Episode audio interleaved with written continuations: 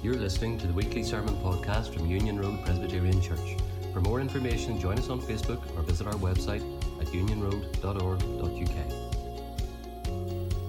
This morning, as we've already mentioned, we started to look at a, a, little series on the prophet Elijah, who, as you remember, was required to march into Ahab's palace and announce that there was going to be a famine in the land for a period of time. And of course, all this was orchestrated by the fact that not only did Ahab, but some of his predecessors had departed from God's ways, and Ahab, particularly, having married Jezebel, had allowed her to influence all that was going on in the religious scene of the land of Israel at that particular time, and as a result, they had departed and they were following Baal. But having courageously followed God's instructions, to go in and speak to Ahab, remember, he was then taken by God and directed by God to go to the Cherith Ravine, where he would be brought food day and daily, twice a day, by the ravens, and they would give him protection and provision and preparation and rest for the challenge that he had been involved in and for the other challenges that would be before him. And eventually, with the passage of time, the effects of the famine uh, were such that the brook dried up. And as I said this morning, some of you may have looked at it this afternoon, uh, that uh, he was required then to leave that area. And he was uh, asked to go and he would meet a, lady who was a, a, widow and that she would provide for him. And it was during her, his stay with the widow that the widow's son, only son, died. And God used Elijah to be the one who was his instrument in seeing the son raised from the dead again. And he was miraculously brought back to life again. But we want to, to move on and, and not deal with that particular aspect of his life this evening. But I want us to look together at uh, chapter, the first part of chapter 18, where we're introduced to a man that maybe we don't know an awful lot about, but his name was Obadiah. Three and a half years of drought had come, and it was almost the time for Elijah to be engaged in the greatest battle of all that he was about to have in his life. Uh, it was called the, the challenge, I suppose, of Mount Carmel, which was coming in the, in the future and which we'll look, look at uh, next Sunday morning, God willing. But the, the drought had taken a real toll on the community. And as far as Elijah was concerned, it was time for Ahab to realize that, well, they'd gone through this period of, of difficulty. And there was a, the next stage was the, uh, the challenge of Carmel. And let's look and see who Obadiah was. Well, the Bible tells us two things that he was in charge of the palace of the king. In other words, he was a sen- senior advisor and a senior official in the palace.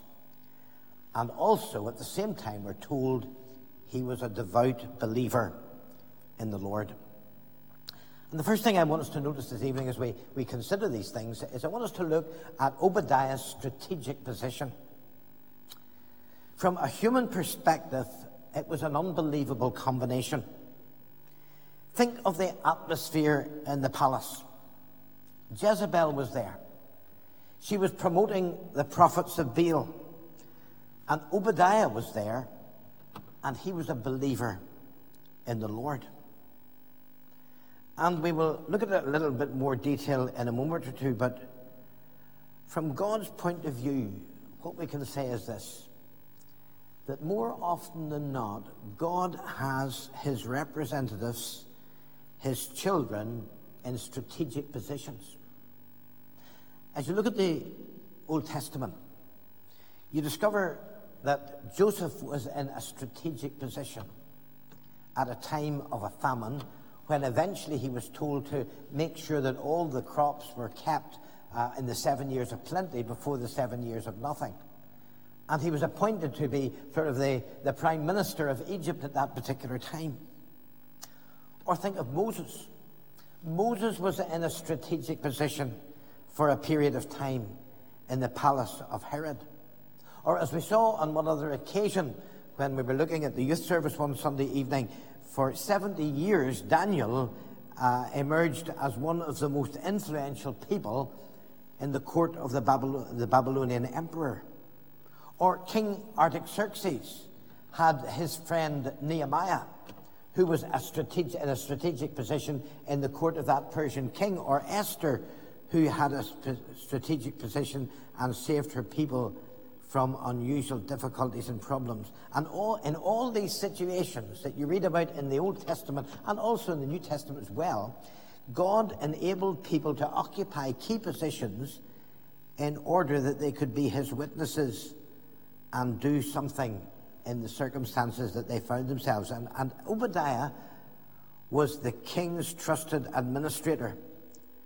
And he went about with an open ended responsibility and authority. And so we have a pagan king and a devout believer.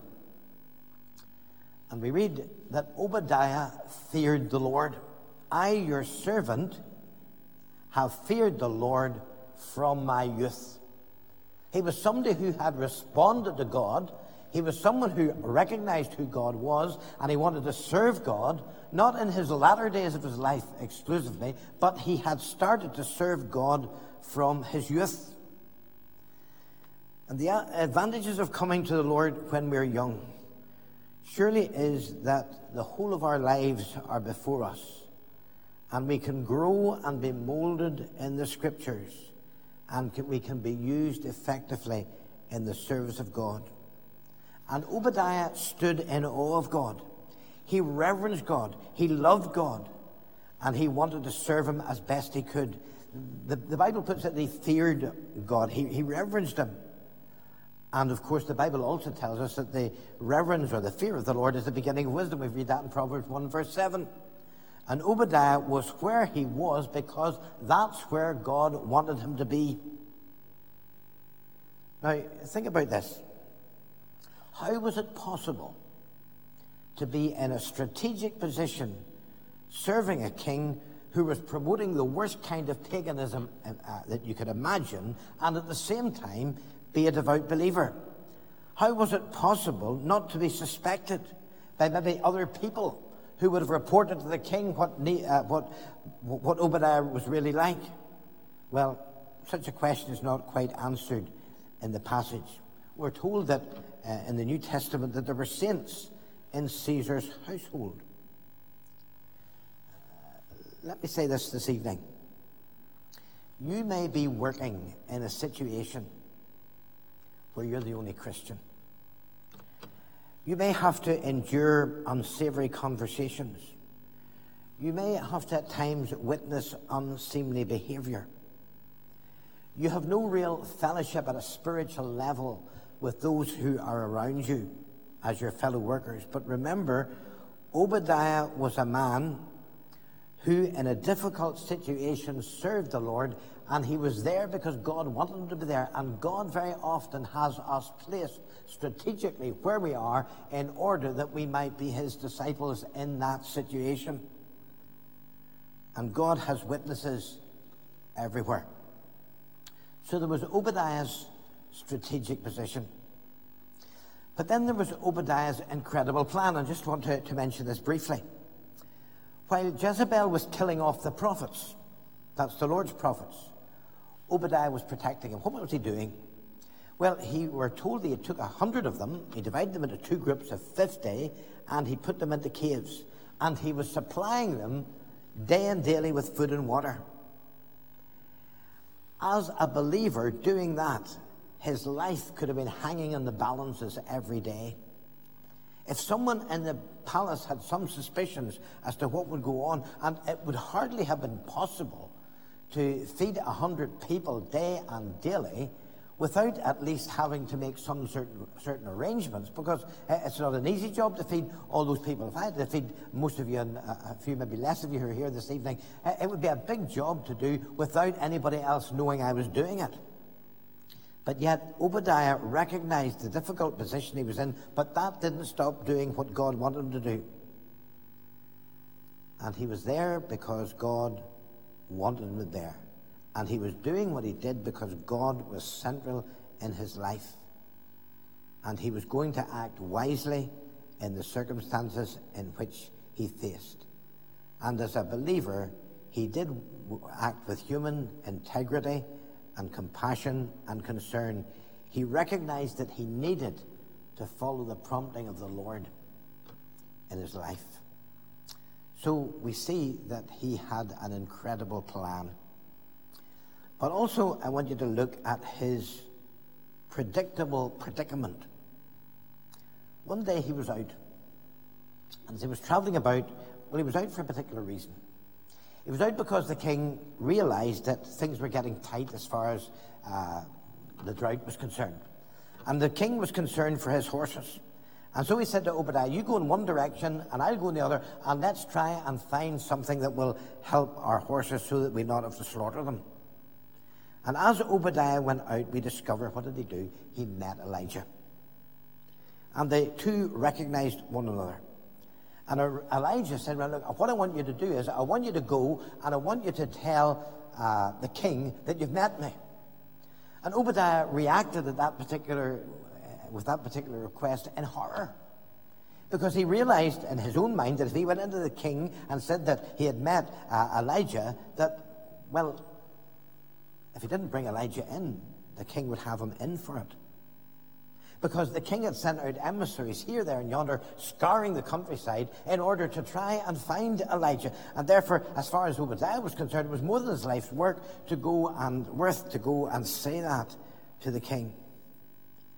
But we see that after the assurance that he got from, uh, from Elijah, that Elijah would present himself to, to, to the king that particular day, Obadiah was prepared to go and relay the message. And having done that, we discover that the king said that he would go out and he would meet uh, uh, Elijah immediately. Now, what questions do we need to ask in respect of this story this evening? What can we learn from Obadiah? Because if as the New Testament in Timothy, 2 Timothy 3 and 16 puts it, that all scripture is inspired and it's profitable. We must ask ourselves, what profit is there in this particular passage for us to learn from this evening? Because the story of Obadiah's involvement in Ahab's palace is at the very heart of the New Testament principle of the Christian being salt and light in our community. Chris Wright wrote a book uh, on one occasion. I see his picture was in uh, that little booklet that uh, the missionary Con- Bangor Missionary Convention uh, uh, produced. But in his little book, The Mission of God's People, I often quote this quote. He said that if meat is rotten, you don't blame the meat. If a room is in darkness, you don't blame the room. If society is corrupt, you can't blame society. If society is corrupt, you must ask the question where is the Christian and where is the message? So, as we look together just at a few things in conclusion that we could bring uh, out from this particular passage, the first thing I want to say is as Christians, we should publicly and personally cultivate an honesty and an integrity as we live in the world and as we interact with the non Christian constituency around us. And if we do so, then we can make a difference. Because so often as Christians, we face endless ethical dilemmas and difficulties of conscience. And like Obadiah, we are constantly engaged in both an external and an internal battle, a struggle between good and evil, between God and the devil. And through God's grace, we can function effectively as Christians, even within secular society. And it's not one of the things that we have been hearing and probably understanding in a, in a greater way uh, since the death of the Queen. That here was a lady who didn't go about shouting about her faith from the rooftops. But now it's becoming apparent on nearly every news bulletin that her bedrock, her, the, her greatness, was a consequence of her relationship and her dependence upon God. And as a result, she was able to publicly and personally, in a quiet and in an unassuming way, put across what she believed, why she believed it, and the impact that it made in her life, and no doubt because of who she was, the influence that she could be on other people. The next thing I want us to notice is that God can only use us as Christians effectively if we're truly devoted to Him. Now, I'm going to say something that's not terribly popular today, but unfortunately it's so true. And as I go around preaching in, in different ch- churches, I find this to be the case. And it's this that the greatest challenge in many respects facing the church today, and when I say today, I mean literally today, is that there's a dearth of willingness in people to be involved in leadership. And that dearth is primarily, at this present time, a consequence of the fact that we have come through this pandemic. Now, one of the great things that we were able to do during the pandemic was we were able to continue to have online services. And we could join, as it were, individually, but I suppose collectively, in our own homes as we watched our television screens and as we got the Word of God presented to us. And that was great. And it was brilliant that people were prepared to spend their time and their energy uh, being able to do this for us. But let's face it, as far as biblical Christianity was concerned, that is only second best. That armchair worshippers are not really New Testament worshippers. Yes, there will be people today, and they will probably be able to listen to the service because they can't come to church. No problem whatsoever. Thank God for the technology that will assist them in being able to do that. But there are also a number of people, and maybe those of us who have started to drift back after, for some time, not being as involved in the church as we once were. And because of the pandemic, we have sort of stood back and we haven't been involved in the service that once we were involved in. The Bible tells us that it's important for us to get together for fellowship and prayer and mutual encouragement and corporate worship and service. Obadiah served the Lord, we're told, from his youth. That's what the early Christians were encouraged to do. And in serving the Lord, we should have a definite agenda of seeking to reach the world. As I look around this evening, and one of the things that heartens me when I come to Comfort and, and Union Road is the number of younger people that come along to church. If you're one of those folks this evening, what do we read about Obadiah? we read that Obadiah served the Lord from his youth. Those of you who fall into that category, have you ever asked yourself the question, what does God want me to do? What could God be preparing me to do, having given me that desire to come and worship with his people when maybe schoolmates are, are not going to church and never have gone to church and it's unlikely that for many of them they will come to church. But you come and you sit under God's word. Could it be that God is preparing you for something in the future? And like Obadiah, God wants you to serve the Lord from your youth. And then the third thing God uses Christians in a special way who reflect wisdom in their relationships with non Christians. These are two final things I would say very briefly. You know, there are some Christians, and dare I be very blunt, they're a pain in the neck. And they are completely over the top as they seek to promote the gospel. And they do it in such an aggressive way that non Christians are turned off. But that's obviously not the way Obadiah operated. He was able to work within the context of that pagan culture and that society and in that palace, and he was able to do so in such a way that he didn't turn people off. And he sought to be faithful to God and use the gifts and abilities and wisdom that God had given to him. We need to be wise in these days as to how we deal with non Christians, how we try to communicate the gospel to non Christians, that we don't do so in such a way that we sort of grab them by the throat and ram it down their throats and they become turned off.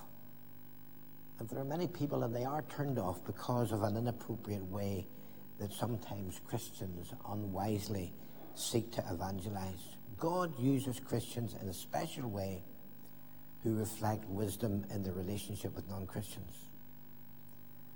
And also, surely, fourthly, to be God's person in a secular society often leads us into predicaments. But God delights in using problems to deliver us from those problems. I had a friend in the ministry, and he used to phone me up and he would say, You know, Ian, I have a problem. And I would say, I know you have a problem. You always have a problem. And when I give you a solution to your problem, you will find a problem in the solution.